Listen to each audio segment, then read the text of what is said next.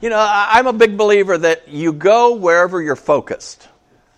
You know, whatever, whatever you're looking at, whatever you admire, whatever, whatever it is that you're focused on, is the direction that your life will go. Uh, I look around the crowd today and I go, I go, gee, where is everybody? And, and you know, I, got, I can get a little depressed about that. Couldn't I? You know, couldn't you? Yeah, we could get depressed about that, you know. And, and whenever the attendance is not good in church, what else declines? yeah, finances. Finances decline because there's not as many people giving. So you can focus on that. You know, last week, Jenny, excellent job on the slides today. They were perfect. Last week they were not, right? It wasn't Jenny's fault. It was my fault. I had the wrong titles on the wrong songs, and it was just a mess. And uh, we could focus on that, huh? Because it's hard to sing when you don't know the words, right? So you could, you know, it's just a bummer sometimes. And uh, we could focus on that. Uh, you know, technology sometimes takes a dump and you just have to reboot. And so that's a bummer sometimes. Sometimes we have difficult relationships in the church. Have you ever been mad at somebody in the church? Yes. You know? yes. Me? Not okay, not here. Good. Whew. You know, I want to dodge that bullet. And, uh, you know, we could focus on that. Or we could choose to focus on something else, couldn't we? We could focus on the good things that are happening in our church. Uh, just yesterday, we went and put 70 feet of drain pipe in, in Julita's yard. 70 feet. Do you know how long it takes to dig 70 feet of trench line? You know, probably about a foot deep. I want you to know, I did it all by myself. honest, honest. You know, guys that were there, did I do it all by myself? Yeah, I did it all by myself. 70 feet of trench line, about, you know, 8 to 10 inches deep. That's a long time. Yeah, I had a trencher, you know, and, took about took about 35 minutes, but nonetheless, you know, but we got a chance to do that, man. People came, we had lunch together. It was an awesome day yesterday. And you know, I went home and I said, "You know what? That's the church. That's the church where we get together and we help somebody out and uh, take care of stuff." You know, we ta- we have people jumping up in our church taking leadership roles. The other day, I got a phone call from Pat Tim, who is not here today because she has her COPD is, is really bad. She's improving though, uh, but her COPD it was bad, and she says, "You know what? I am," and, and I mean, she could hardly talk. You know, her breath was she was so out of breath. And I thought, man, just get off the phone, stop talking, you know. But she, you know, and she was just out of breath. And she says, Pastor Mike, you know, Lewis is out getting us some food for today, but I can't get out of the house, and he's not feeling well. Do you think you could get me some meals? You know, I think the church could provide some meals. I made one phone call, you know, to Ralphine, and boom, the week was done. She actually, I didn't even call you, did I? I texted you. You know, is that a cheap way to do stuff? You can't be denied in text. You know, so I, I chose text, and I texted her, and she she texted me back about an hour later and said, "Week's covered." And she list of people. I mean, I'm just, I just go, man, you know, in other churches that I might pastor, I might have had to, you know, take two, three days to get all that together myself. Now I make one phone call or one text and it's done. People stepping up, taking uh, leadership roles. You know, we could complain about our giving in our church, you know, because attendance might be a little bit low. But, you know, we've had a, enough money that we can give away. We give away a lot of money. Uh, a couple of weeks ago, uh, I don't know if you know Dale, Dale, um, and Cheryl. Uh, it, was, it was kind of a funny story because Nancy Lee comes to me a couple of Sundays ago and she's got the newspaper and she says, You know what? I was reading the newspaper and, and Nancy Lee, when she says she reads the newspaper, she reads the entire newspaper. There's, a, there's the legal notifications in there that say, you know, where people are, maybe their storage units are not being paid and they're going to auction. And she says, Look, Dale's name and I don't say that to rat him out or anything, you know, this, but I just want you to know that we are able to provide for him and save his storage unit, you know, because of your giving. And that's what the church does. You know, the church notices stuff, and thank, thank God for Nancy Lee, uh, you know, that she could see that. We made a phone call to Dale. He said, No, no, I got it covered. And things didn't turn out quite like he thought it was going to. And so then we helped him out. And, and I just say, You know, that's awesome that we as a little church like this can do some really cool things. We help a family right now um, make medical payments. And I mean, it's just awesome to be able to do stuff like that. Uh, we helped a young lady a, a year or so ago uh, get a computer so she, when she went to school, she'd have a computer at school. It was just awesome because, and you know what the cool thing is? Is that we don't have to raise additional money to do that but we are able to help people out. So, uh, you know, we can focus on the bad or we can focus on the good, can't we? You know, the church, they had a choice to make similarly. And we're going to talk, we're going to back up a little bit and talk a little bit about what we talked about last week. But I want you to know that they could have focused on the negative. The early church could have focused on the negative. But instead, what they chose to focus on was number one, to recognize God's blessings. They chose to, instead of say, oh, what we look at what we don't have, they chose to say, look at what we do have. And I don't know how you live your life, but a lot of times we live our lives looking at what we don't have what we want to have, what we need to have, maybe, and we don't look at what we do have. I hope that you change the whole way that you think about this thing, because we're going to see here in a minute that the apostles are going to get thrown in prison and they're going to break out. And tonight, today's title is Break Out. I want you to break out of the Christian mold that you've been cast in for years and years and years, maybe. You know, because we have this thing that says, you know, here I am, I'm a Christian, I've been a Christian for a while now, and I expect the same things that I expected yesterday, the day before, and the day before, and the day before. But I want you to break out of that mold, and I want you to see God from a new perspective today. So I want you to, number one, recognize God's blessings. Notice in verses 12 through 16 of Acts chapter 5. The apostles performed many signs and wonders among the people, and all the believers used to meet in Solomon's colonnade. Uh, no one else dared join them, even though they were highly regarded by the people. Nevertheless, more and more men and women believed in the Lord and were added to their number. As a result, people brought the sick into the streets and laid them on beds and mats so that at least Peter's shadow might fall on some of them as he passed by. Crowds gathered also from the towns around Jerusalem, bringing their sick and those tormented by impure spirits, and all of them were healed. Now, that's what the church chose to focus on. Because you know what happened just prior to this? Ananias and Sapphira died. Remember, they held back some of the offering that they were going to bring to the apostles. They sold some land, and they were going to bring that, but they held back some, and they promised, apparently, that they would give it all to God's work. And God killed them for lying to him. Now, they could have focused on that, couldn't they? They could have said, oh, you know what? Our leadership is in turmoil. In fact, here in a minute, some of them are going to get thrown in prison. And furthermore, some of the congregation, boy, they're dying. And boy, aren't we a little bit scared? And even in light of that, there were some people among them, and it says in verse 13, no one else dared join them, even though they highly regarded the people of the church. They said, "Whoa, there's something here that's going on that I'm not sure that I want to get involved in. So they could have said, you know what? Attendance is down, giving is poor, and woe is us. But they chose to focus on God's blessing instead. They said, you know what? As a result, people brought the sick into the streets and laid them on beds and mats so that at least Peter's shadow might fall on some of them as he passed by. They focused on the good that was happening in the church, the healing that took place. Okay? Physical healing took place in this church. They also had spiritual healing. They had people that were uh, plagued by demoniac spirits, and they were healed as well. Spiritual healing. And so they were bringing people, and all of this stuff was going on in the church, and that's what they chose to focus on. Now, they focused on the apostles and the miraculous things that God was doing. Now, uh, most likely, uh, they and mostly they focused on God's blessing because there was some bad stuff that was going on in the church, right? You know, Ananias and Sapphira died. You know, the leadership's about getting ready to throw in prison. Okay, now I say we need to focus on the good. Now, some of you might say, well, that sounds like kind of some pop psychology, but I dare say that you know that's what the Bible instructs us to do. In Philippians 4 8, and it's going to be on the screen, it's not in your outline, it says this Finally, brothers, whatever is true, whatever is noble, whatever is right, whatever is pure, whatever is lovely, whatever is admirable, if anything is excellent or praiseworthy, think about such things. That's what you think about. You focus your mind on those things. And you want to jot that down on your program today, on your outline, because you need to go back and memorize that. What should I be thinking about? You know, how many of you watch news at night? You know, and what do you do? You think about that, don't you? You know, and, and let me ask you this. After you watch the news and you think about it a little bit, do you feel better or worse?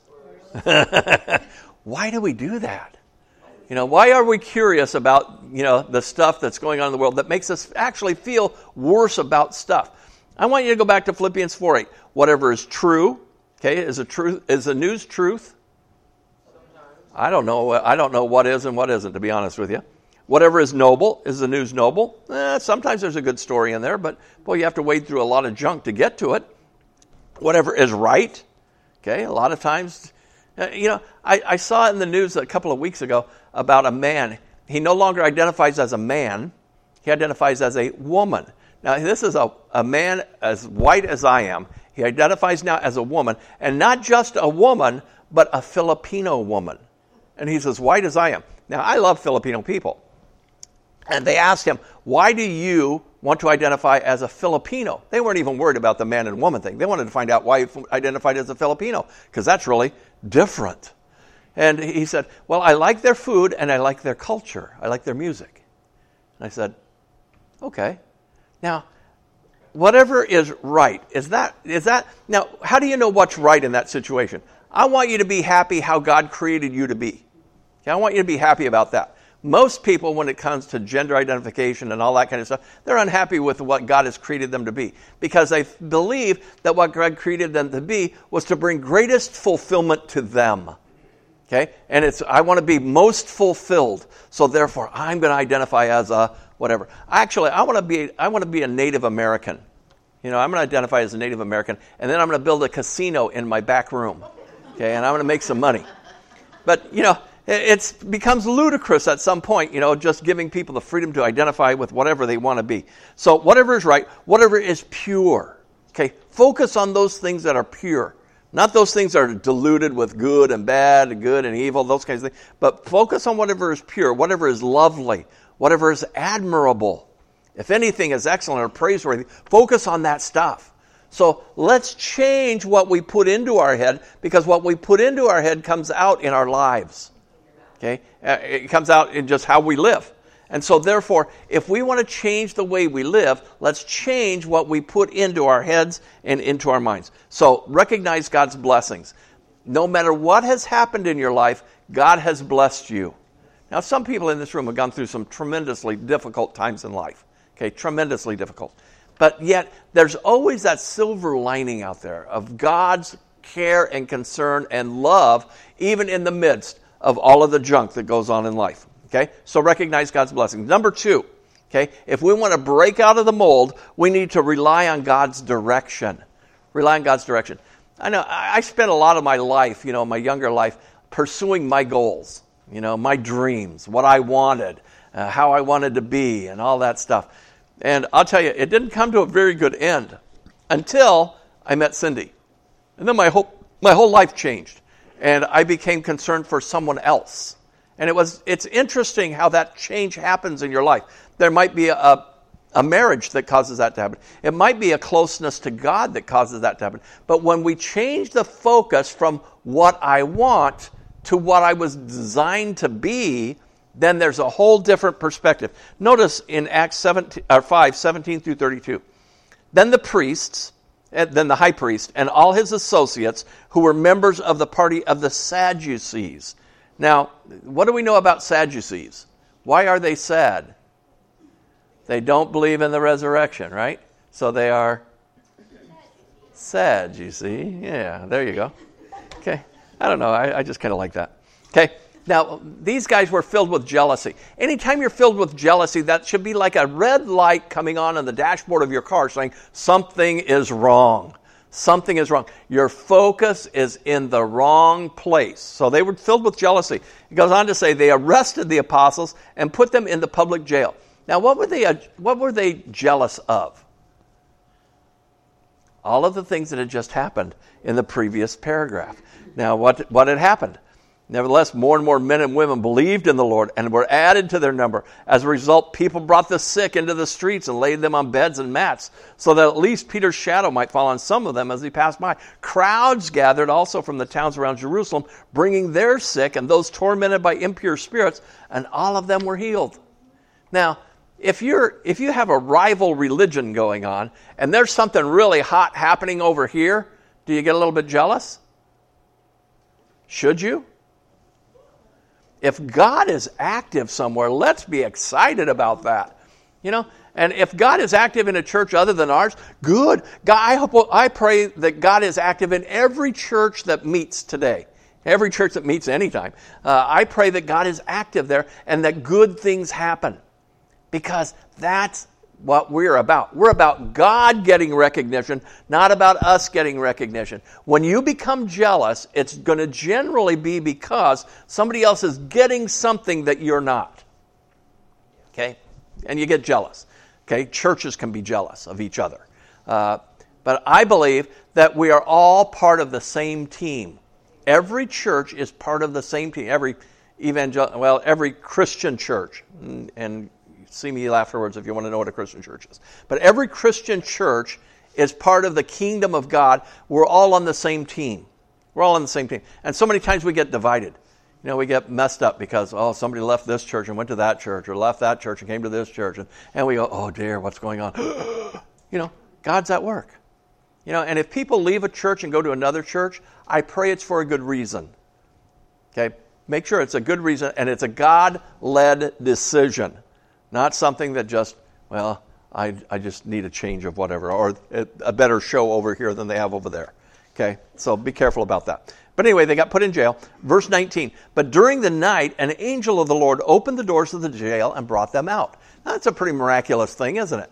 I mean, all of a sudden you're in jail, you're locked in, and an angel comes and lets you out. And notice what it says. It doesn't say let them out, it says brought them out. The angel accompanied them on the way out. Now, the, the angel gave some instructions in verse 20. Go stand in the temple courts, he said, and tell the people all about this new life.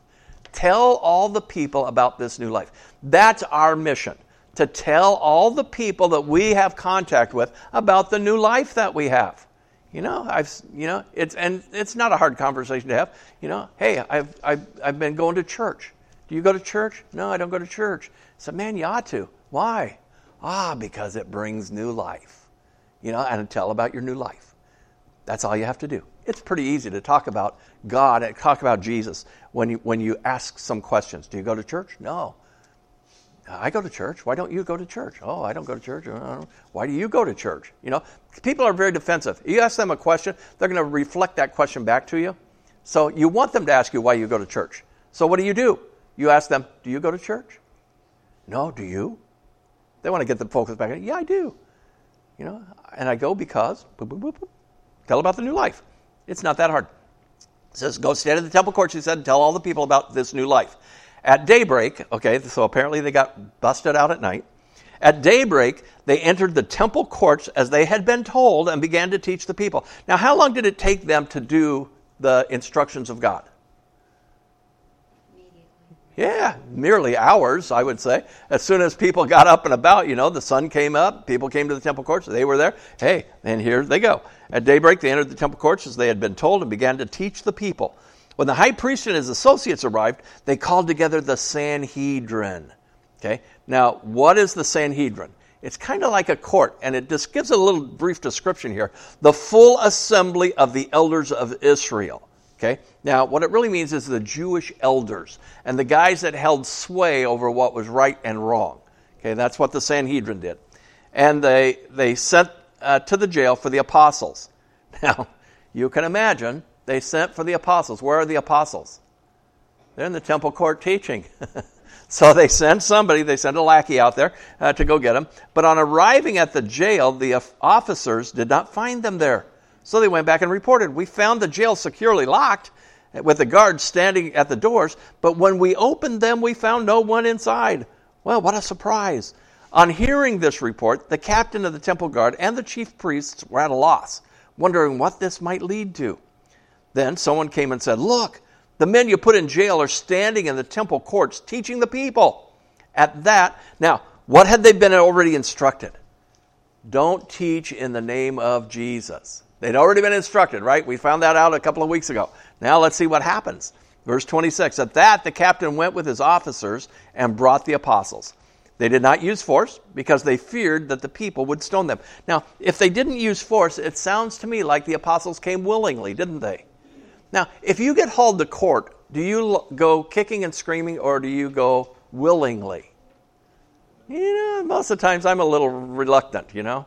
I'm a little defensive. I really don't want to go. But, you know, why is that? Because usually we've done something wrong. But if you got hauled to court, if you had not done anything wrong and you got hauled into court, would you go more willingly or less willingly? Might be a little less willingly, unless we understand that God orchestrates circumstances. And God has orchestrated this circumstance for the apostles to appear before the court because they're going to speak the word of God. Now, if you get hauled into court, and there's, if you read the Bible very much, you have found that in the last days you're going to be hauled into court. Okay? You're going to have to defend yourself. And, and Jesus said, Don't worry about what you're going to say there because I will put the words in your mouth. Don't worry. Now, it seems to me like that's a similar circumstance to what we find here in Acts chapter 5, because they are in court for the purpose of God. Not for the defense of themselves, but for the purpose of God. And so, if we change the way we think, we tweak it a little bit and realize, okay, I'm here for the purpose of God, therefore, wherever I find myself, I'm going to be able to speak on His behalf, whether it be in court, whether it be at a hospital, whether it be wherever I am, I'm here for the purpose of God, and I have something to say, then I look forward to that. So I think the apostles came willingly, saying, Oh, let's see what God's going to do now. Now, these guys had just been in prison the night before, right? And an angel came and broke them out. Apparently, didn't even unlock the doors, just got them out. Because when the guy came, the doors were locked, the guards were still there. They didn't even know they were gone. So that you, you experience a miracle like that, and you say, God's up to something. God is up to something. Whenever you experience things that are different, okay, it could be a tragedy, it could be a blessing, it could be something. Always default to the thought that God is at work, God is doing something. Let's see what's next. And that's what the apostles were. In verse 27, the apostles were brought in and made to appear before the Sanhedrin to be questioned by the high priest we, we gave you strict orders not to teach in this name. Now, I love verse 28 because they don't even use the name of Jesus, do they? We told you not to teach in that name. Not in the name of Jesus, not in anything, but in the name. We told you not to teach in that name. They wouldn't even use the word. They wouldn't even say the word Jesus. They wouldn't say the name. And I often wonder why wouldn't they? You know, because when you stop and think, the name of Jesus has some tremendous power. You know, the name of Jesus has tremendous power. And they wouldn't even try to infringe on that. So uh, they said, uh, We give you strict orders not to teach in this name. Uh, yet you have filled Jerusalem with your teaching and are determined to make us guilty of this man's blood. Now, were they guilty of this man's blood? Remember back in the, in the Gospels when they're getting ready to crucify Jesus, uh, Pilate's trying to get him out of it, you know, trying to give him a way out here. There's Barabbas, there's all this stuff. We can, I don't find any fault with this man. And what did they cry out? They said, Crucify him, crucify him. They even verbalized the words, Let his blood be upon us. Let his blood be upon us. Now, there's two ways to look at that, isn't there? Let the guilt of all of that be upon us which is what they were really saying. If there is going to be guilt about this situation, let that be upon us. But man, you know what? Every one of us who has been redeemed, is his blood upon us? Yeah, in a cleansing way. In a cleansing way. So, man, I love it when they say, let his blood be upon us, because they were saying something that they really didn't quite fully understand. You know, and so here they are. Now, in verse 28, they say, uh, You filled Jerusalem with your teaching, determined to make us guilty of this man's blood. They have already said, Let this blood be upon us. So, you know, I find little um, help for them. Verse 29 Peter and the other apostles replied, We must obey God rather than human beings. We must obey God rather than human beings. Now, wouldn't that be a cool motto for us? We must obey, obey God rather than human beings. It's more important for us to be pleasing to our Creator than it is to be pleasing to our fellow men. Have you ever, have you ever had a, a situation where you were in a quandary as to what to do? And you knew the right thing to do, but yet it was more important to be pleasing to someone else. You ever been there? I want you to remember what the apostles said here. It's more important for us to obey God than human beings. The God of our ancestors raised Jesus from the dead, whom you killed by hanging him on a cross. God exalted him to his own right hand as prince and savior that he might bring Israel to repentance and forgive their sins. We are witnesses of these things, and so is the Holy Spirit, whom God has given to those who obey him. Now, when you follow God's direction, make sure that your motive is to make him known. Okay, a lot of times you'll hear people say to bring glory to him. Okay, but your goal in being obedient to God, following His direction, is so that God will be made known, not so that you will be made pure. Okay, or that you will be made favorable in the in the sight of other people. It's not for you that you obey God, even though there are benefits to you for obeying God. It's not your primary goal, but your primary goal is to bring recognition to God. Let Him be made known. Okay? Now, how, how many times have we followed God so that we could benefit? You know, I, I want to be pleasing to God, and maybe He'll smile kindly, and, and maybe He'll provide for me, and maybe He'll do this, and if I follow God, there's benefits for me. You know, and I want you to, I want us to get beyond that because that's the typical common Christian mold. If I obey God, He'll smile kindly on me, and everything will go well for me. No, let's change the way we think because what's our goal? Our goal is to make God known. Make God known. Whatever I do and however I follow Him is the is is has a goal of making Him known. Okay. Now, God's desire, God's desire is for me to make Him known. Did you know that? That's why God works in you and through you. Not so that you are the end result recipient of what He's doing, but so that He can be made known through you. Through you. And that's why we need to tell our story. That's why we need to tell people about this new life that we have. And so that God could be made known. Now, it's interesting because when it comes to the church, a lot of times we say, you know, we need to do this and we need to do that in order to get more people to come to church and build the church and make it strong and make it all this stuff. I want you to know that it's not our job to build the church. It's not my job to build the church. It's not your job to build the church. What's your job? What's my job when it comes to the church? be the church. Okay? Our job is to be the church. And when we are the church, and I'm going to be grammatically incorrect here, when we be the church, then what's going to happen to the church? It's going to be attractive to other people. When the church does what it's supposed to do, it becomes attractive and people want to be a part of it. Remember what happened earlier here in, in chapter 5. You know, they went and they taught and they did this stuff. The little people were a little reticent, you know, to come be part of it because, you know, Ananias and Sapphira. But yet the church increased, continued to increase. Why did it increase? Because it didn't, you know, they didn't do flashy programs. They didn't know all this stuff. They were just the church. They, they operated in community with each other. They were related to each other. And so therefore, they, they grew. Now, whose job is it to grow the church? Jesus. You know, Jesus says one day Peter comes, he has an interaction. Jesus has an interaction with Peter, and uh, Jesus says, uh, "Who do men say that I am?" And Peter says, "Oh, you're so and so or so and so." And some people say you're one of the prophets, whatever. And and it goes on. And he further says, and he says, "Who do you say that I am?" And Peter says, "You are the Christ, the Son of the living God." Okay. Now I want you to remember those words. Who is Jesus? He is the Christ, the Son of the living God. Okay? Now, because here's what Jesus says about that declaration He says, Flesh and blood hasn't revealed that to you, but it's my Father in heaven who has revealed that to you. So you didn't just learn that.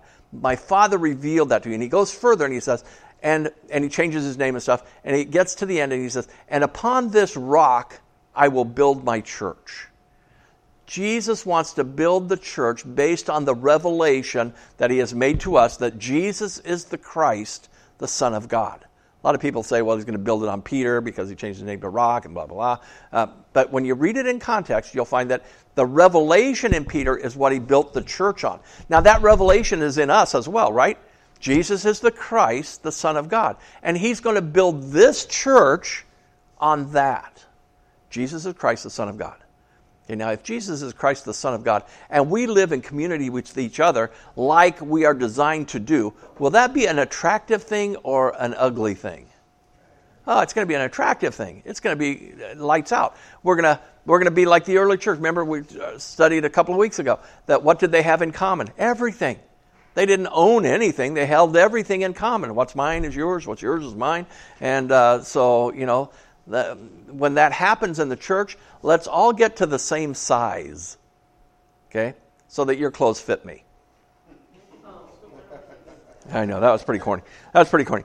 But the truth of the matter is, is that that's what made the church so attractive. Now, thousands of, man, it just blew up.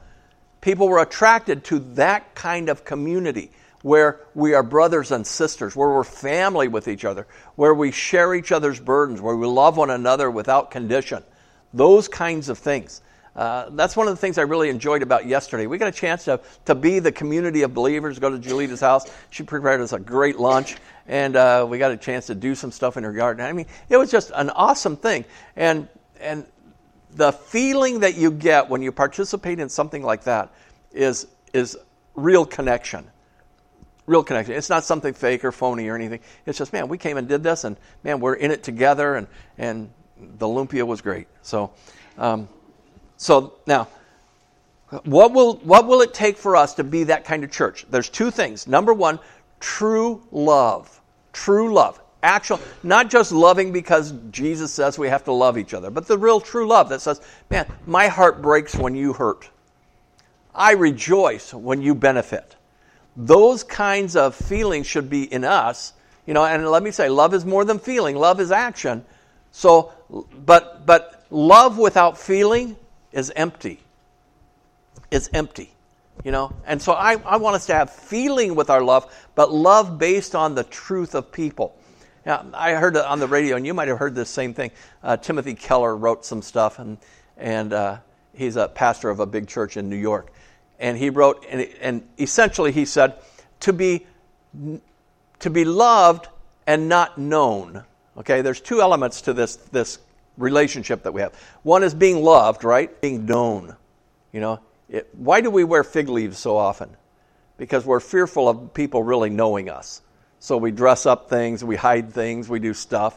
And so, just like Adam and Eve in the garden, we wear fig leaves and act different or do different or whatever because we fear that if people actually knew us, they wouldn't like us. Right? If they knew the real me, they would think differently of me. But Timothy Keller says to be loved and not known is superficial. Okay, if I just say I love you because you come to this church and I don't really know you, you know, that's superficial, isn't it? You know, and that's why so many times, you know, in churches we love each other, but we don't even know each other. And that's sad. So that's why projects like we did yesterday, we get to know each other. You know, we spend time with each other. And the next time we do one of these, I want you to come. Even if you don't do a lick of work, just hang out with us. Uh, and it'll give me permission to maybe slack off a little bit.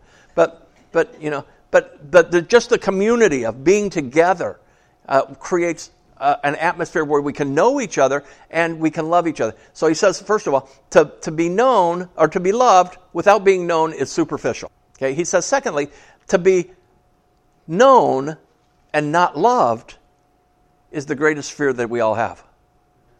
You know, that's why we don't reveal who we really are. Because we're fearful that people won't love us if they really know us. Now, that's not the way the church is. Okay? Unconditional acceptance. Unconditional acceptance is the way Jesus loves us, right? He loved us just like we were before we came to know Him, right? In, a, in the depth of our depravity, in our ultimate depth of sinfulness. He loved us enough to what? To die for us. And when he died for us, he said, I accept you just as you are. But there's a further message to that which says, I love you too much to leave you like that. It wouldn't be true love for me just to say, okay, I forgive you, and you can just, you know, wallow in your squander, right, you know, for the rest of your life. That wouldn't be love. Jesus says, I love you too much to leave you like that. So follow me, and I will make you to become fishers of men. I will make you to fulfill the greatest spiritual potential that you have, the greatest redemptive potential that you have. I'll cause that to happen because I love you too much to leave you in this squalid condition. Okay? Now, true love. Okay? The second thing that we need in order to become that, tr- that church is number one, the true love. The second is radical sacrifice. Radical sacrifice.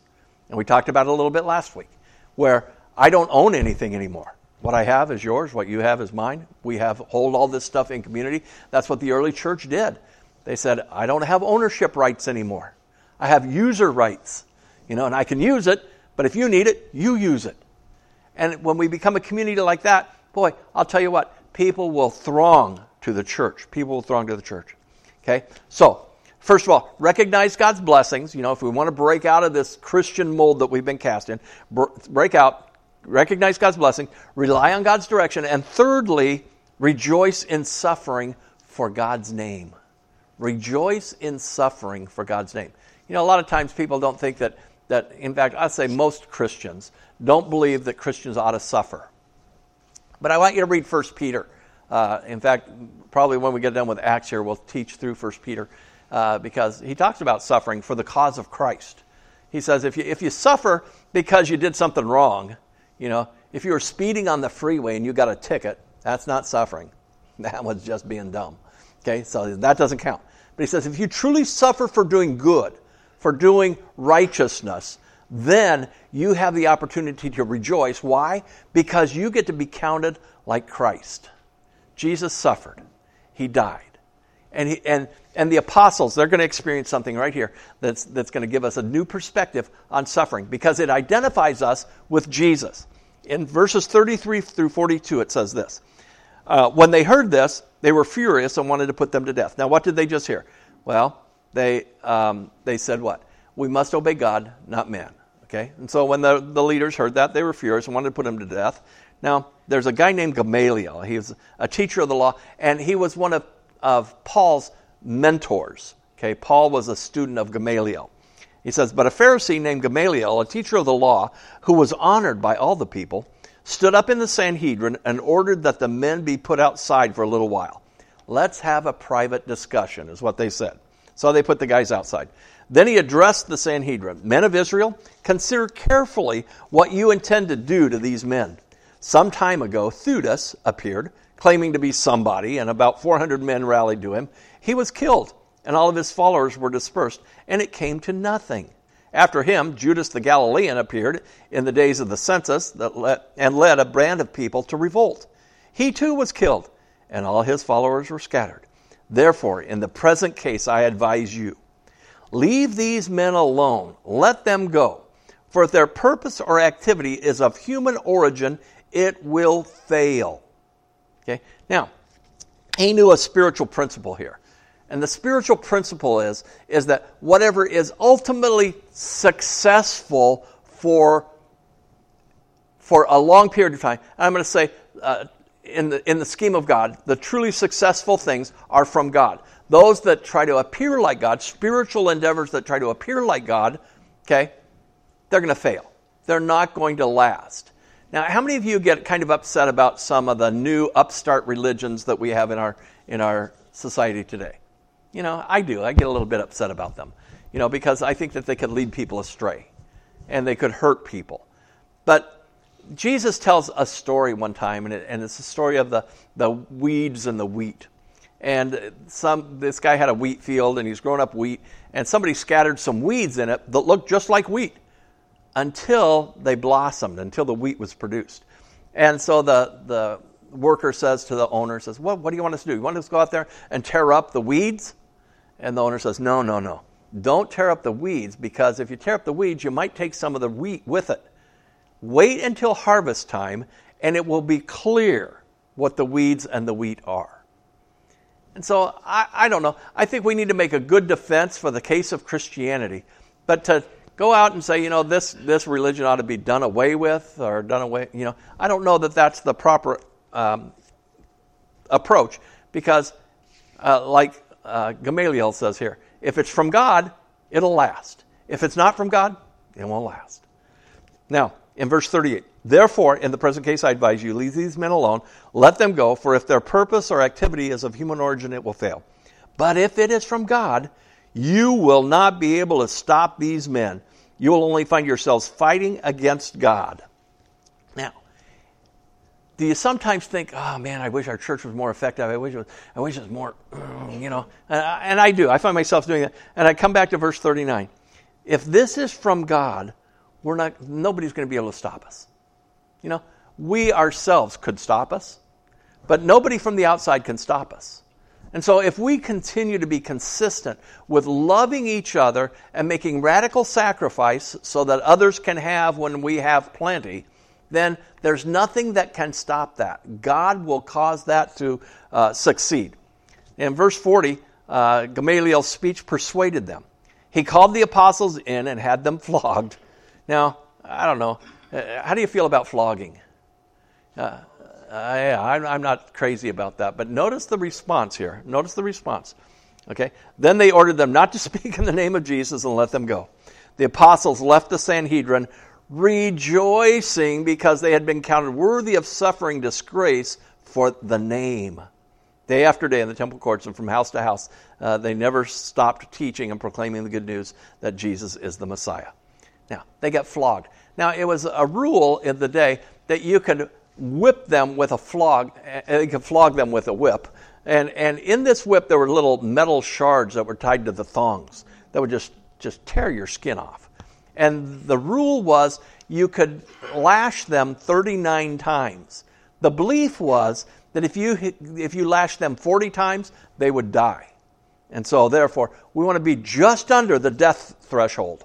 Okay? So 39 times. And quite possibly they got flogged 39 times. And they came away, their skin scarred, you know, bleeding. But yet, what was their response? They rejoiced because they said, wow, we're right here.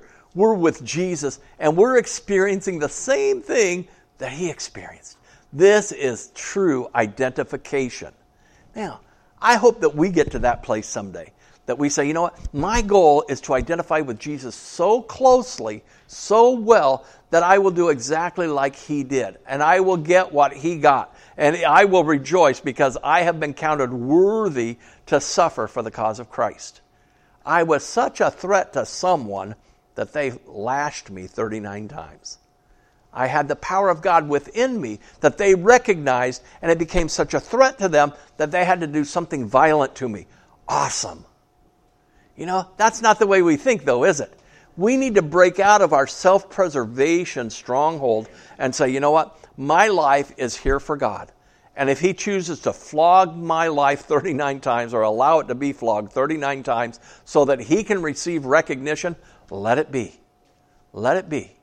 And that's what made the radical difference. Now, notice in verse 42 day after day in the temple courts, okay, at the church, and from house to house, okay, they never stopped teaching and proclaiming the good news that Jesus is the Messiah. Now, how do you get to there? How do you get to that point where you say, well, gee, if I suffer, you know, if I get whipped, I'll, I'll, I'll rejoice? Well, let me just give you a couple of things here. First, you have to surrender your life to be used by God to make Him known.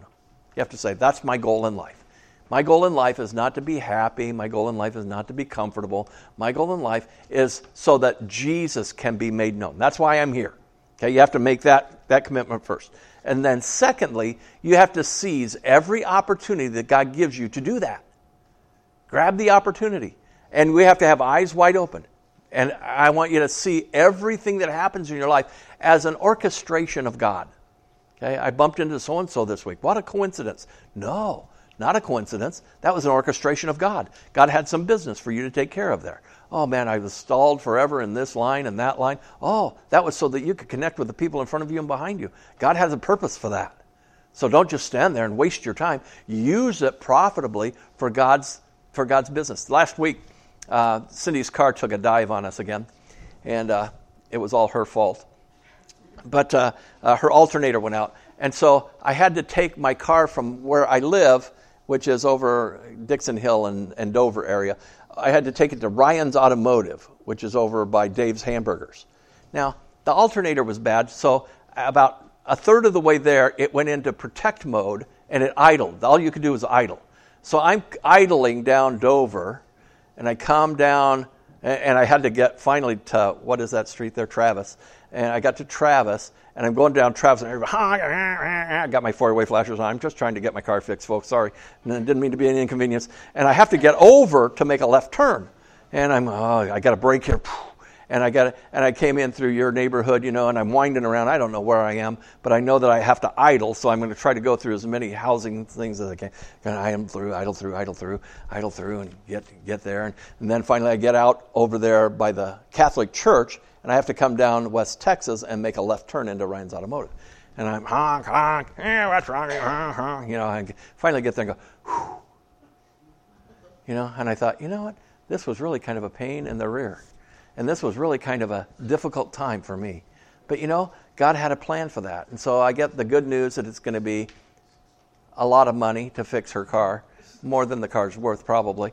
And so I say, go for it. We got to have a car. And so now I'm at Ryan's Automotive and I have no way home. I go, well, you know what? I'm an adventurous kind of guy. I'm going to I'm going to ride the bus. So I go, I go across the street and I go down to this bus stop. And the buses are really cool here because you can text, there's a little number that you can text, and it'll tell you when the next bus is coming by. So I did. It says, oh, it's going to be here in 14 minutes.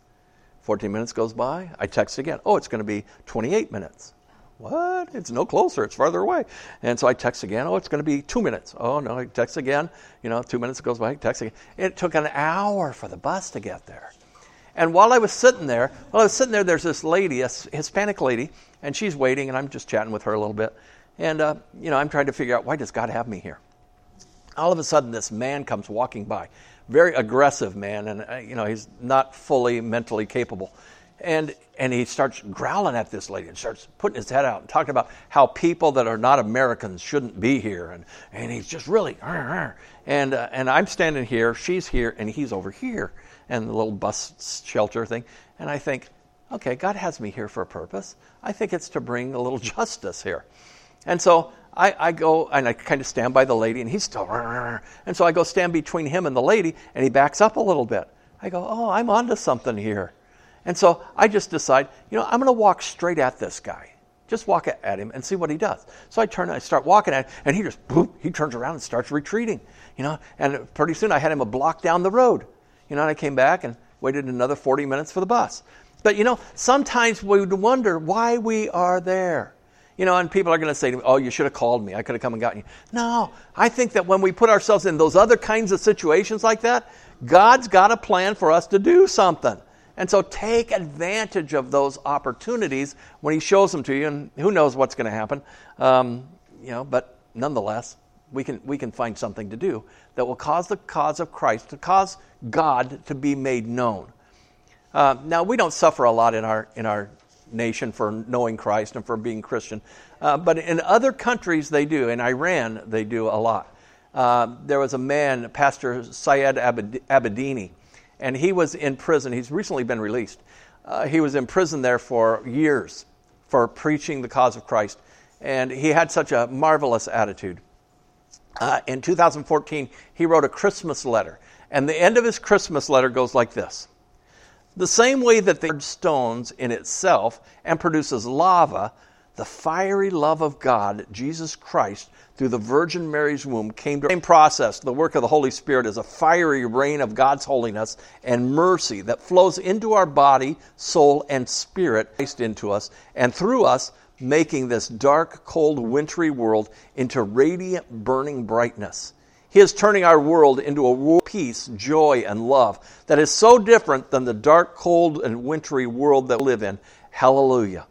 So this Christmas, let the lava-like love of same lava love to the world around you, transforming them with the true message of Christmas. Signed, Pastor Dini. He wrote that, yet he could still see the work of God going on in him, through him, and around him. And I pray that when we at that point of suffering, that we will count it all joy. We will count it a blessing. In 1 Peter 4:12, dear friends, do not be surprised by the painful trial you are suffering, as though something strange were happening to you, but that you participate in the sufferings of Christ, so that you may be overjoyed when his glory